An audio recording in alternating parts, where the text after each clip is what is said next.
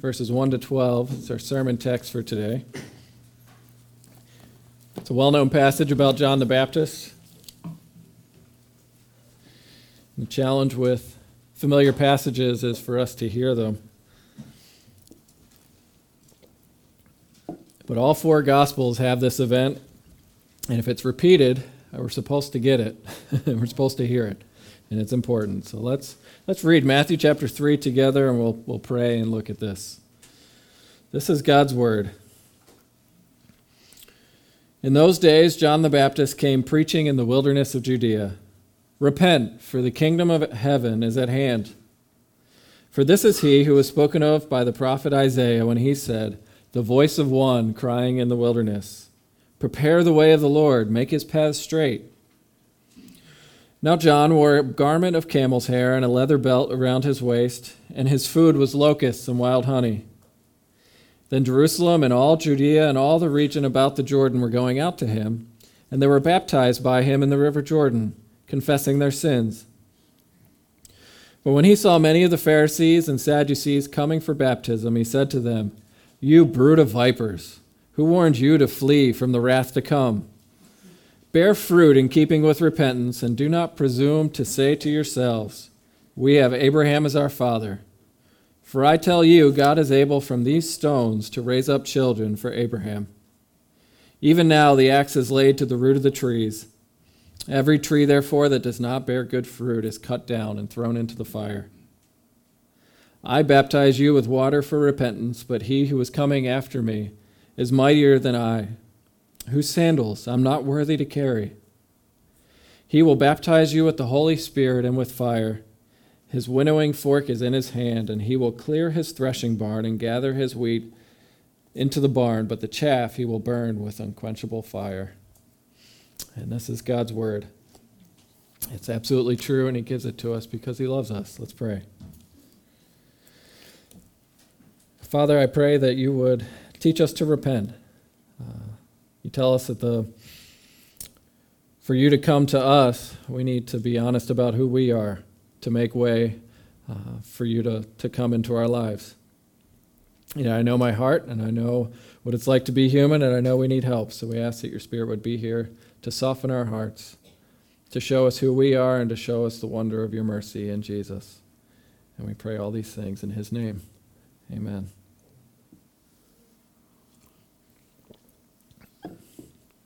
Even though this is found in all four Gospels, this is a pretty strange event, is it not?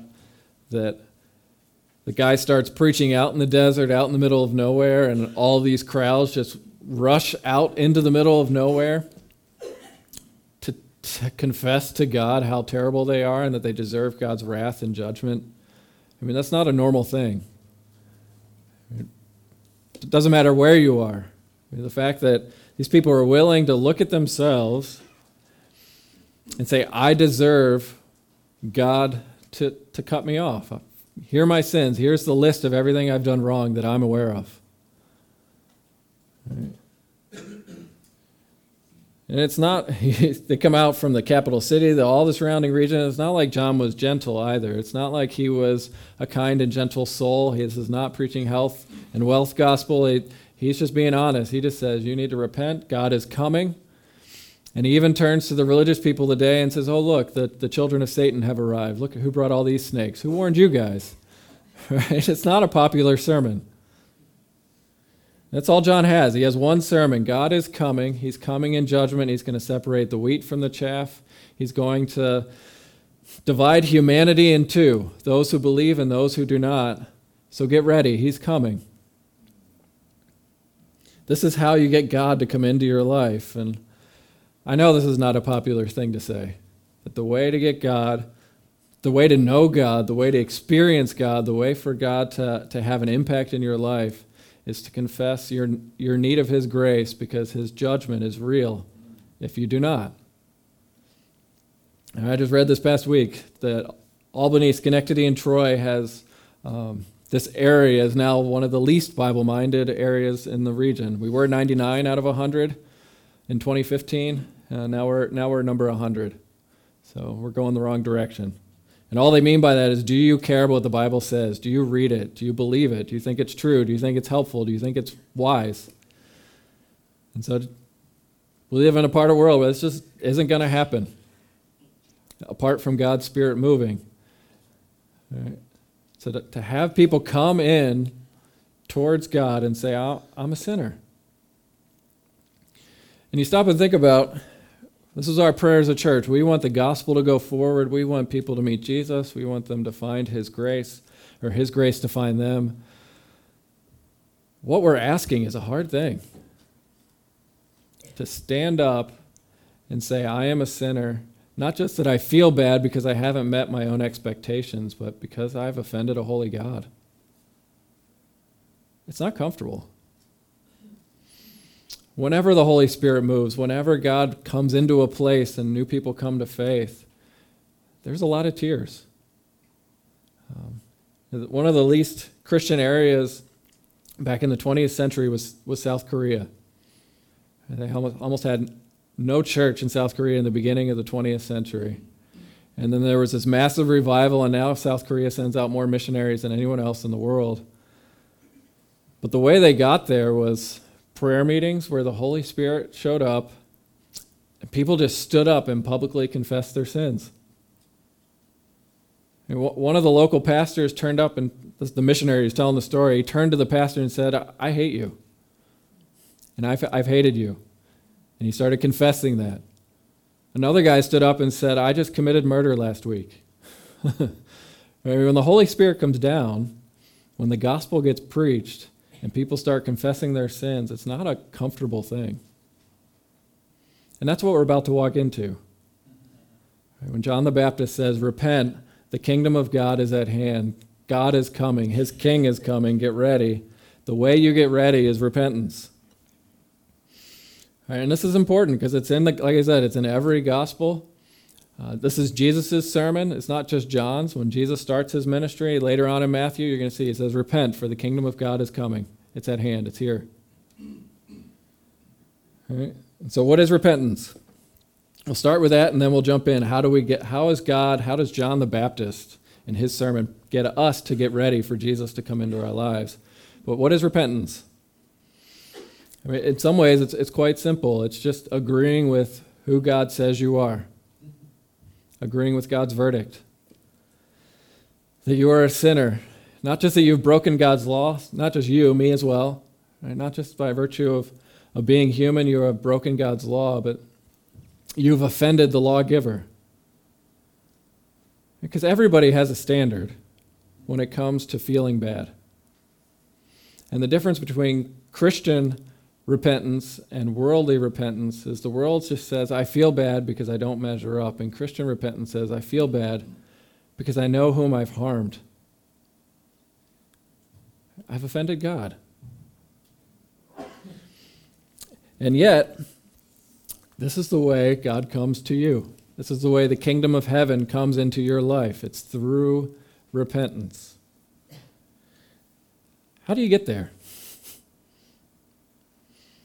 How, how do you get to the point where you want to confess, where you want to repent, where it becomes a natural part of your life as Christians?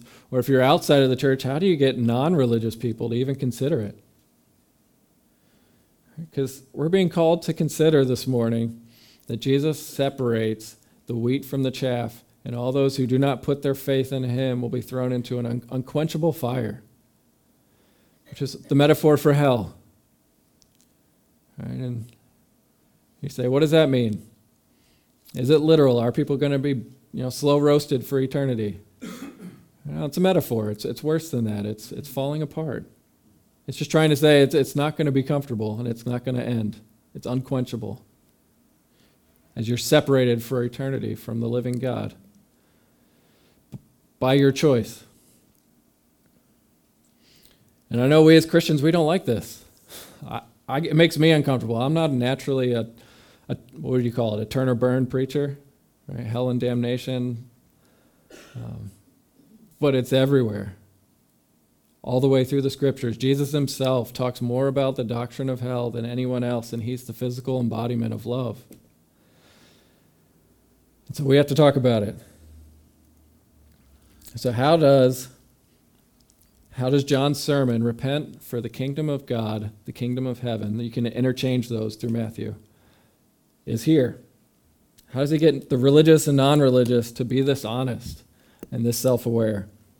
And so we got four points. The, the first is that the king is coming into the wilderness. We're going to look at verses 3, or chapter 3, 1 through 6. And this is where we see the context for your repentance, for God coming. Right? John the Baptist is the first voice from God that the people of Israel have heard for 400 years. And the first thing he says that God, tell, that God tells telling his people to do in the wilderness is to repent. And this is important to know the context. What is the wilderness? It's one of the main themes of the Bible that, that the world is not paradise. And we've talked about this before. It's, it's like a desert. This is where everyone lives. This is where you and I live. I mean, this is a beautiful place. It's a beautiful part of the world. But the metaphor that we're supposed to think about when God comes down into, from heaven to earth, he's not coming down into the Garden of Eden anymore, where people, he's, he's coming down into a wilderness, thorns and thistles, the land of death. And I know we, as upstate New Yorkers, we think of wilderness as, as the Adirondacks, you know, going out into the woods. But it's quite easy to survive out in the Adirondacks. I mean, you, don't, you have to be more of an expert to survive in the wilderness than you do to be in, in the Adirondacks. You, you can eat better than locusts and wild honey, right? There's, there's all kinds of meat and stuff. This is the desert that God is coming into, into this world. It's an inhabitable space. There's thorns, there's unbearable heat, there's unquenchable thirst. Uh, you can never find enough food because farming is not an option. You're always hungry. Any, any life that bursts into the scene is gone by midday because the desert kills it. It's a lonely place because nobody builds a community in the wilderness. I mean, this, this is what the metaphor is trying to get you to think about is that the human life outside of the Garden of Eden your life, my life. It's a place of suffering, it's, it's the wilderness. It's the Bible's way of describing what is wrong with this world, and this is where God, the kingdom of heaven, is coming down into, and where He's telling us to repent. And what's fascinating is you read the history of the Bible, this is where God always meets His people. Jacob, you know, otherwise known as Israel, in Genesis. Where does God come and find him? He's completely alone in the desert. You know, the, the ladder from heaven, angels going up and down. Abraham is, God comes to him and he sends him out in the desert. The nation of Israel, they're freed from Egypt and they're sent into the wilderness. Or David, a lot of the Psalms are so powerful because he knows what life is like in the wilderness as he suffers and says, God, I need you. Jesus, you're going to see, as soon as he comes, starts his ministry, the Holy Spirit comes. We're going to talk about it next week. He goes right out into the wilderness. This is, this is the, the theme for the Christian life. This is where you and I live. We are living in a place of hardship on a journey through the wilderness to, to our final destination, heaven, the promised land. And that's why Matthew is quoting this here. He's quoting Isaiah to describe what's going on as John the Baptist shows up. That this voice in the wilderness, out in the middle of nowhere, says, Get ready. The Lord is coming. Yahweh is coming. Make straight a highway for our God. And so here's what I want you to consider. This is what it's, it's saying several things. One, don't, you're not going to get comfortable in the wilderness. And if you are comfortable right now, it's not going to last. Because the desert is the land of, of, of difficulty and desolation. I know this is, real cheery, but it's real life. And second, the wilderness is trying to teach us that we need God to provide everything. We need God to be king. That's why the king is coming down, because we have rejected the king in the wilderness. And you think, remember Israel's story. We'll talk more about this next week, when they were in the wilderness and God was right there with them, providing their needs day in and day out. They didn't want Him. Right? Said, God, you're not doing it right. I've, I've got a lawsuit. I'm going to bring up charges. You're not being God the way I would be God. You see, the wilderness, to tie all this together, this is the place where God meets his people, in the place where we are most tempted to believe that God doesn't care about us.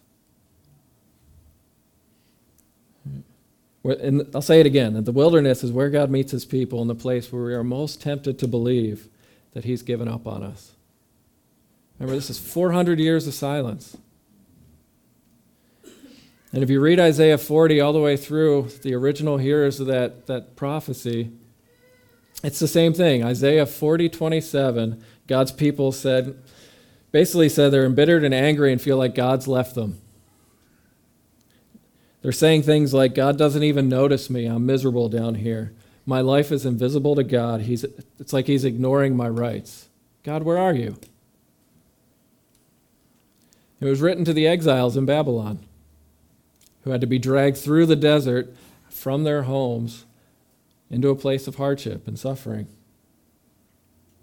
See, this is life in the wilderness. This is when the kingdom of heaven comes down. When God calls to you, He doesn't come to you when you're at your best. He comes to you when you're at your, at your worst, in the midst of suffering and hardship.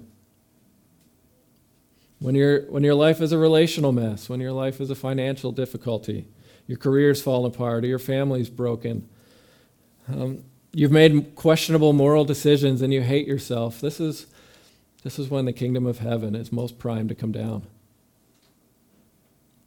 The place where God meets us to get our attention. Maybe this is too abstract. I'll give you an example of a person. Um, a little more modern. Oscar Wilde. You guys remember Oscar Wilde from, from high school English or college English class? The picture of Dorian Gray you might have had to read. Um, I had no idea what I was reading when I read it. But Oscar Wilde was this, he was one of the most famous playwrights in London in the 1800s. And so picture like an ancient Victorian Hollywood type celebrity. Like he was living the dream. He was a guy who liked to party, he had money, he had power, he had influence, he was famous. And for Oscar Wilde at this point in his life, he finally reached a peak and he decided to sue the father of one of his friends uh, for doing something inappropriate, pointing out sin in the government. But it also came out in the midst of that that Oscar Wilde was uh, in relationship, in a homosexual relationship at the time, when it was illegal to do so. It was a crime punishable by prison back then. And so at the end of this whole process, he went from being like number one in the city of London to being thrown into jail in absolute misery. He lost everything. All right, and this is how he describes himself in prison. We have letters that he wrote weekly from prison. And he said, Up until this point in prison, I had dealt with everything bad happening to me with some kind of stubbornness of will. I just powered through, he says, and a lot of rebellious nature until the only thing I had left in this world was my son, Cyril. I lost my name, my position, my happiness my freedom, my wealth. I was a prisoner and a beggar. But I had one thing left I still had my son. And then suddenly the law took him away. And it was a blow so appalling, this is still Oscar Wilde, that I did not know what to do. So I threw myself on my knees and bowed my head and I wept. And I said, The body of a child is the same as the body of the Lord. I'm not worthy of either. And that moment seemed to save me. Then I saw that the only thing for me to do was to accept everything. And since then, which sounds weird, I was actually happier. and, and here's what he was saying He said, Everything was great, wonderful. In the wilderness, I was comfortable. And then I started to lose everything. And when I lost my son, when he was taken away, he didn't die, he was just lost access through the law. Then God got my attention. I said, I'm not worthy to be a parent or to be in the kingdom of God. And then I, then I started to find joy again. God came down. It's a pretty powerful testimony. You see, this is the point. This is why Jesus' ministry starts in the wilderness, with somebody saying, Get ready. Because the wilderness is the place where God gets our attention. Say, You need me. And he uses these wilderness type experiences to lead us to repentance, to show us his kindness through this hardship. Right? He uses our misery to open our ears so when someone says, God can come to you and make a difference, we actually learn to listen because I have nowhere else to turn. So, right, this is where the kingdom of God is coming. It's coming into the wilderness. And then the second thing we get you see here is why we should repent. Right? The kingdom is coming to change the wilderness. What is the motivation for repentance? Right? It says, because this is this is John's sermon. Look at it. It says, Repent for the kingdom of heaven is at hand. And it says, For, because. This is what Isaiah said. Right? And so Matthew says that the voice calling in the wilderness is John the Baptist. He's telling us that God's kingdom is coming, and that's why we should repent. Get ready, God is coming. And what does all that mean? Right? Because the full quote in Isaiah we read earlier paints this graphic picture of being in the desert that's rocky, that's hilly, there's valleys, there's mountains, there's all kinds of stuff. And it says all that's just going to come down and come be flat, and the king's going to be able to walk straight through the desert in a place of comfort. And it's, not, it's going to be an easy journey. And that's how they did things in the ancient world. When a king would come to a new place, the slaves would go out and make a nice road for him to, uh, to pave the way, to make it easy for the king to come to their, to honor them with his presence. It's basically saying, do everything you can to make the coming of this king easier on him. And in the ancient world, it wasn't good news because that meant all kinds of injustice because the slaves would be put to work. But what Isaiah is trying to get you to see, and what Matthew wants you to see, that this coming of the, the one true king, God Himself, is good news. It's, it's the very opposite. Because think about the picture. What kind of king would come, and when he comes, the mountains are going to be flattened and the valleys are going to be filled in? What kind of power must he have? It's a picture of cosmic power making a road through the desert. And that on this road will come God's king. I mean, Isaiah fills in the rest of the picture in Isaiah 40. He says, Look, the king is coming. He's coming with strength. He's going to bring his reward and his justice, his recompense. And he's going to tend his flock like a shepherd. And he's going to carry on this path, through on this road, the lambs in his arms. And he's going to gently lead those who are with young. And so I'll tie this together. What? Why should you do the hard work of repentance? Why should you do the painful work of saying, I'm, I'm a sinner, God, I've offended you? Because the king is coming. And he's coming in the desert, and he's the kind of king who has the cosmic power to change everything. We can put it this way this is the king who's coming, it's the king your heart is longing for. He's going to bring healing into the wilderness. His coming is good news. He's coming in power, and his reward is with him. Now, I know this is a weird way of thinking, but he's bringing his wealth. what is this king carrying, according to Isaiah? It's not money. He's carrying the helpless lambs. He's caring for the weak. He's caring for the hurt, the hurting, the needy. It's saying that this king, when he comes, he's going to look at those languishing in the wilderness who are questioning God, who are hurting, who are weak and broken. He's going to pick them up and he says, This is my reward. You are my wealth. He's talking about Christians. All right. Right. kids, you remember Aladdin, Disney's Aladdin? Remember when, when Prince, Prince Ali comes to town for the first time to show off to the princess, and he's got all this money, he's got the monkeys, he's got the monkeys, the animals, he's showing off his money, he's generous, it's thrown out, it's this big extravaganza. It's that kind of picture. The king is coming. Except in Aladdin, right, he wants to show how great and powerful he is by showing how wealthy he is. The picture of this king coming is the king coming by carrying his people. That's what makes him feel wealthy. He's the king who carries his people through the wilderness, flattening the mountains, lifting up the valleys, who has the ultimate power to turn the desert into a garden, to bring new life. And that's the picture of this king coming. I mean, Isaiah 35 is telling us more about how the, the road that, that this king will walk through through the desert. And as he walks through it, it says the desert's going to rejoice. It's going to blossom. Life is going to happen. The eyes of the blind are going to be open. The ears of the deaf are going to be unstopped. It sounds like Jesus' ministry, doesn't it? The, the lame shall leap like a deer. The, the mute shall sing for joy. The waters will break forth in the wilderness. The burning sand will become a pool. In the haunt of jackals where they lie down, the jackals will have no place to go because the grass is going to grow in the desert. And the highway shall be there, the road. It'll be the way of holiness. And no one unclean will be allowed to walk on it. And it's going to be a safe place. No lion shall be there, but the redeemed shall walk there. And those who are the ransomed of the Lord, those who are God's reward, you and I, they're going to come home with singing and rejoicing. And see, all this is in the background of Isaiah when he says, Get ready, the king is coming. Repent. Because this king who comes, he's going to carry the weak, he's going to carry the sinner, the broken, to deal with all the wilderness out there, all the hardship, all the suffering. And so the John's sermon, it sounds harsh in the beginning, but there's actually good news behind it. It's saying, Repent, because the kingdom is coming, the kingdom of heaven. And when this king comes, nothing will ever remain the same.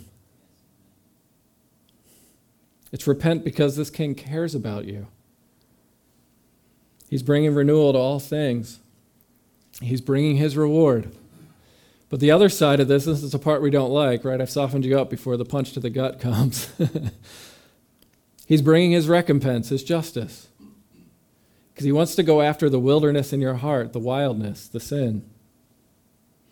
And this is the heart of what John's getting at, getting after, John the Baptist. He's saying, Repent because the kingdom, this king wants to come to your house, to your wilderness. Let's look at verse 12. When this king comes, he's going to clear the threshing floor and gather his wheat into the barn and burn the chaff. It's this picture of final judgment. It's a harvesting metaphor. And all it's saying is that when Jesus comes, when God's king comes, He's going to divide humanity in half. The wheat, those whom he, he cares and loves, who are saved by grace, will be over here, and the chaff will be over here, and the chaff will just be blown away and thrown into the fire. That's also the motive for repentance. Right? I mean, I like to draw people in through the present, presentation of the gospel, but the other side of the gospel is repent because God's justice is real. That even gentle Jesus, Jesus uh, meek and mild, he comes with the Holy Spirit, yes, but also with fire. Now, there's, there's some humbling things in here. It's saying you and I have to repent. And it's also showing us this is an impossibly difficult thing to do apart from grace. Because it's saying that everybody has to repent. Just the whole idea of baptism in John's day. All kinds of people are coming out to be baptized, but this was an unusual thing. This is a new thing. Because in the Old Testament times, nobody got baptized like John the Baptist was baptizing people. Right? The Jews, they believe if God's if I'm going to come into God's presence, I have to wash my hands. I just got to make myself clean. I'm a little dirty. Right? And the Gentiles, the way they would do it, if they were going to come into the temple, they had to wash themselves completely. But there was no such thing as God, through one of his servants, actually physically baptizing and washing somebody else. It was a graphic picture of saying, if you're going to repent, you need to be able to humbly say, I can't clean myself up. I can't deal with this sin problem on my own. I, I have to be baptized. I have to confess. Right? The, the picture of baptism is this John saying, You have to let me baptize you because you need to be saved by grace. You can't do this on your own. The whole point of going to be bap- John's baptism was to go out and say, I'm so filthy because of what I've done. I need God's mercy to save me. It's not just that they were confessing sins, but to go through the baptism was an act of confession, of throwing themselves completely at the mercy of God to determine who would be wheat or chaff. And this is a call that goes out to absolutely everyone. This is what we learned from the Pharisees. Look at it. The, the Pharisees and Sadducees come out. These are the religious leaders, the guys who care about the Bible and those who only believe parts of it. Right? The Pharisees are the strict uh, Bible teachers of the day. The Sadducees only believed in parts of it. But they were, all, they were the ones in power and say, What are these people doing? And John turns to them and says, You sons of vipers, who warned you that you needed help? Don't assume that you are children of Abraham and be spared because of your ethnicity. That's harsh. He's saying if you want this king to come into your life, you have to be willing to be radically honest and say, not even my ethnicity, not my family, not my good deeds, there is absolutely nothing that commends yourself to this God. And he says that to the best people in the culture of that day saying you can't depend on your denomination to get you in at the end, to get through judgment. You can't depend on good theology. Right? Saying, I got it right more than those other guys. Although that is important. It's saying, kids, you can't depend on the faith of your parents. You have to make the faith your own. It's saying your money, you can't depend on your money, your talent, your, your goodness or your badness. And that even if you're as good as the Pharisee, it won't be good enough. Uh, we, we make fun of the Pharisees because the, they always seem like they are always on Jesus' uh, naughty list. Right? He's, he's, they're always standing there opposing Jesus' ministry. But really, these are the best of the best. These are the guys who said, It's not enough that I'm going to keep the Ten Commandments to the best of my ability. I'm going to come up with 603 other laws to make sure I don't break those 10. As Jesus is going to say later in the Sermon on the Mount, it's not just that the Pharisees were uh, it's not just that they set the bar too low or too high, they set it too low. Right? I mean, these, were, these are the guys trying really, really hard, and Jesus says, if you want to get into the kingdom of heaven, your righteousness, your goodness has to exceed what they have already achieved. They're in the right direction, but they're still not close enough. So this is John the Baptist's sermon. Nobody gets into the kingdom of heaven. This king will not come to you. There are, there are mountains in the way if you will not confess, if you do not repent and say, There is absolutely nothing that makes me attractive to God because of me.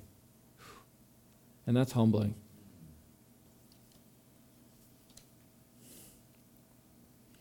It's even more humbling because he calls the Pharisees brood of vipers, right? You children of snakes. You speak trying to help people, but you actually kill people. Paul quotes that same verse to describe all of humanity, to make the point that no one is righteous before God under the law. Romans chapter 3. I'll read it. It says, No one is righteous, no, not one. No one seeking for God. All have turned aside. Together they become worthless. No one does good, not even one. And here's where Paul quotes this Their throat is an open grave. They use their tongues to deceive. The venom of asps, right, vipers, is under their lips, and their mouth is full of curses and bitterness. There is no fear of God before their eyes. That's, that's hard. So this is John's sermon. Repent, for the kingdom of heaven is near, the king who will restore all things. He also comes to reveal all things, including what is in your heart. And so the question that, that we have to ask ourselves is would your words pass the poison test? Right? Do they always help? Do they always encourage? Do they never introduce despair or shame or violence or hurt? This is what John's after. This is what the gospel's after. is that we would get ready for the coming of the Lord into our lives, into our hearts. And this is just as true once we're Christians. Through saying something like, If you would lick my heart, it would poison you, as one man put it. Saying, I'm a sinner. And my sin has hurt those around me, it's offended my God. And that if this king doesn't come to me and carry me home, I'm in trouble. And so let me ask you would you go out? Would you go out? Would you leave your comf- the comfort of your home to go out into the wilderness, you know, travel miles away to, to confess your sins, to be baptized, to say, I need help? I can't do this on my own.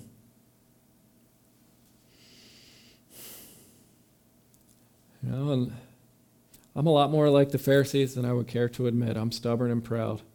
I hate being told I'm wrong. It's a lot easier to go like this. It's their fault.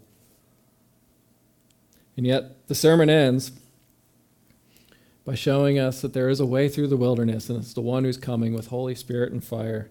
And this is, this is what leads us to repentance. Because the promise is there is one coming who's going to walk through the wilderness, through this broken, difficult, sin filled life He's not going to poison everything, he's actually going to give life. It's Jesus, and he must baptize you. He's, he will baptize you with Holy Spirit and fire. And so you think about it what did Jesus do? He comes out into the wilderness to be baptized by John. And if to be baptized by John means confessing you're a sinner, what is Jesus doing if he's perfect and sinless? Because he is. No, to be baptized is to say, I will go through the fire of God's judgment. And when Jesus signed up to do that, he was signing up to do that not as somebody who deserves God's judgment, but to go through the fire of God's judgment for his people. And so Jesus gets baptized, he says, to fulfill all righteousness. We're leaking into verses 14, 13 through 15. Jesus says, You should repent because I'm going to go through the wilderness for you, and I'm going to take the judgment for you. Right? I mean, you, you've heard these sermons before that you need to repent because you're going to go to hell. The turn or burn sermons. Right? And I've seen it seen it in rallies and revivals and big big events and all kinds of people come forward because everybody wants divine fire insurance I don't want to go to hell. That sounds hot and not like fun. But the amazing thing is, you watch Jesus here, the one who's going to baptize you with the Holy Spirit, meaning give you God's presence, the kingdom of heaven coming into your life. He signs up for it. He walks towards the fire of the cross. He walks through, blazing a trail of perfection and obedience in the midst of sorrow and suffering, to go to the cross so that we would be moved to repentance not by his justice, but by his kindness. So that we could go through the baptism of the Holy Spirit and still go through fire. But instead of being burned up and cast aside, it's a fire that actually gets rid of our impurities and changes us. It makes us more like this Jesus. See, the gospel is a completely different motive for repentance because it takes God's kindness, it takes the picture of the future, and it takes the picture of the judgment, puts them together in Christ on the cross and his resurrection. It says, Therefore, be honest and repent because God will come to you. Look at his kindness. Look at how his justice fell on him that he took it for you. That it's actually better for you, it's okay for you to say, I'm not okay. I need help. It actually makes you attractive to God. this is John's sermon. Repent, for the kingdom of heaven is at hand. The king has come. The gospel will divide humanity in two. The way to prepare the way for the Lord to come into your life is just to confess. It's a really simple thing, but very difficult. But the, the gospel is what calls us to do so.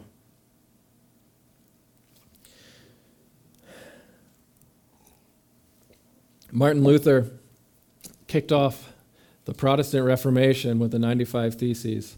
And the very first item for discussion that he nailed on those doors in 1517. He says, When our Lord Jesus Christ said, All repent, for the kingdom of heaven is at hand, when he said repent, he desired that all of life be one of repentance. And this is what Luther's getting at is that you come to faith in Christ and you receive this great gift, that future kingdom, the presence of God with you through confessing your sins. But the way the kingdom of heaven comes into your life and stays in your life and becomes a power in your life, it's also through repentance and confession. To where you, you grow in your understanding of the kindness of God.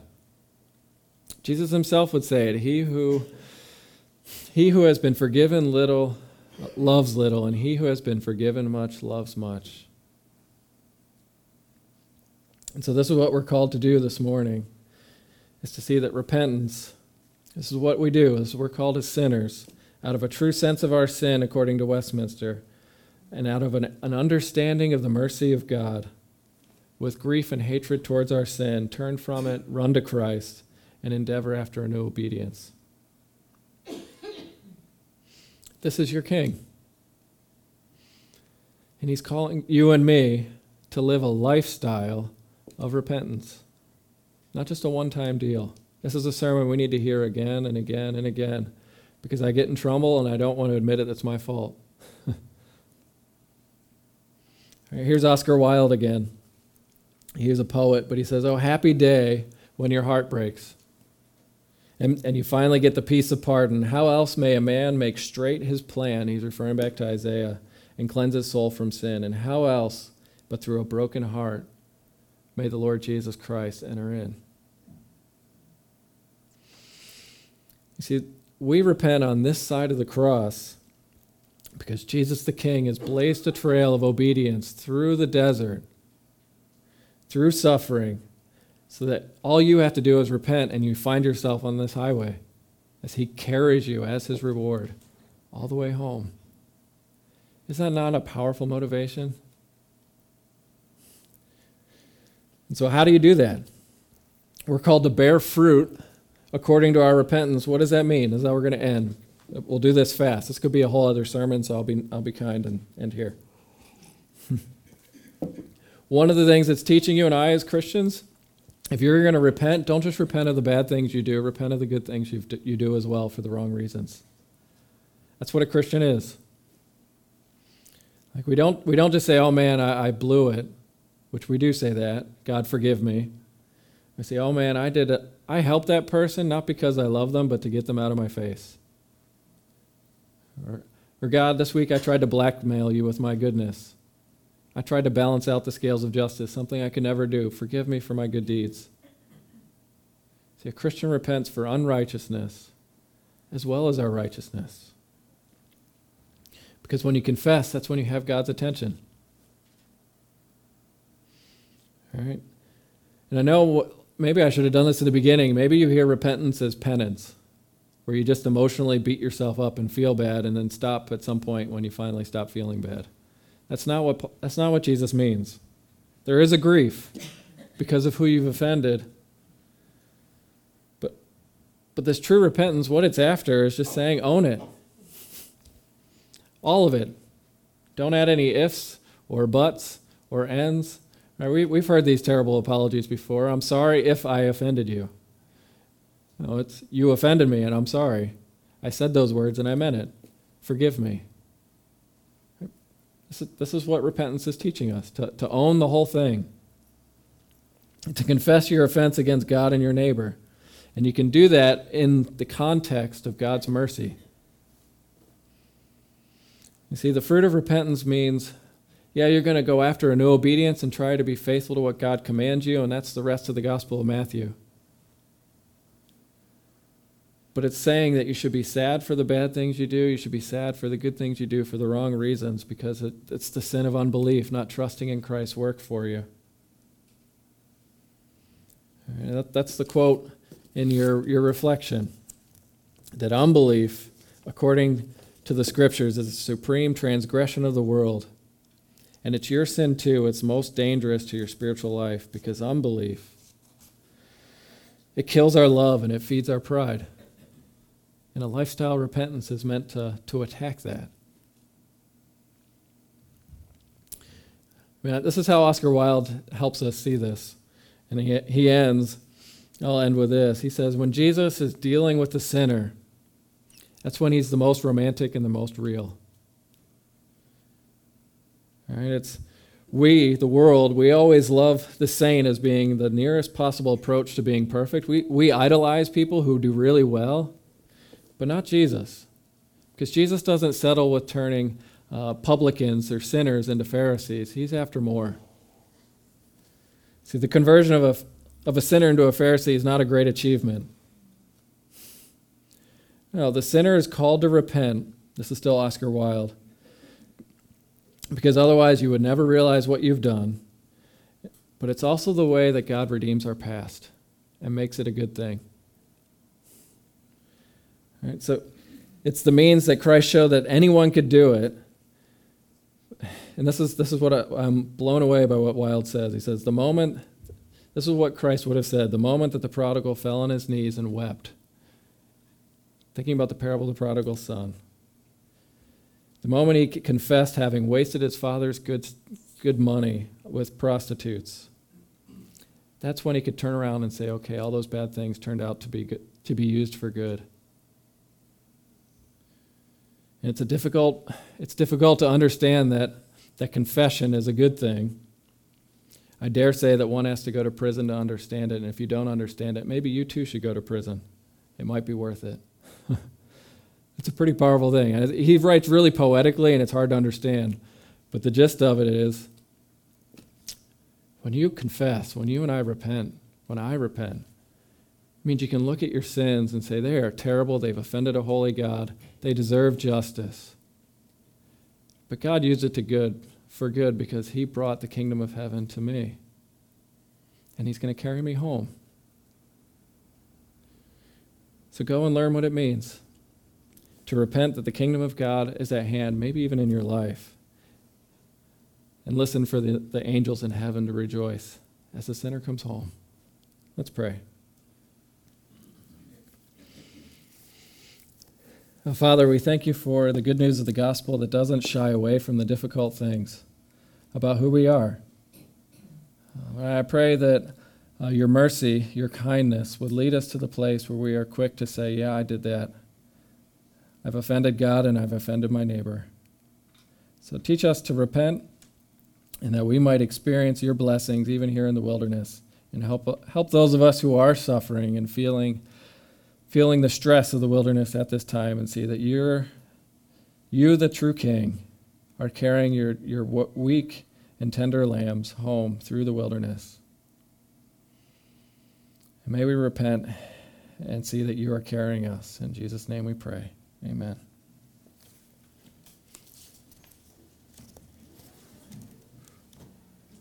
We're going to end by singing hymn number 499.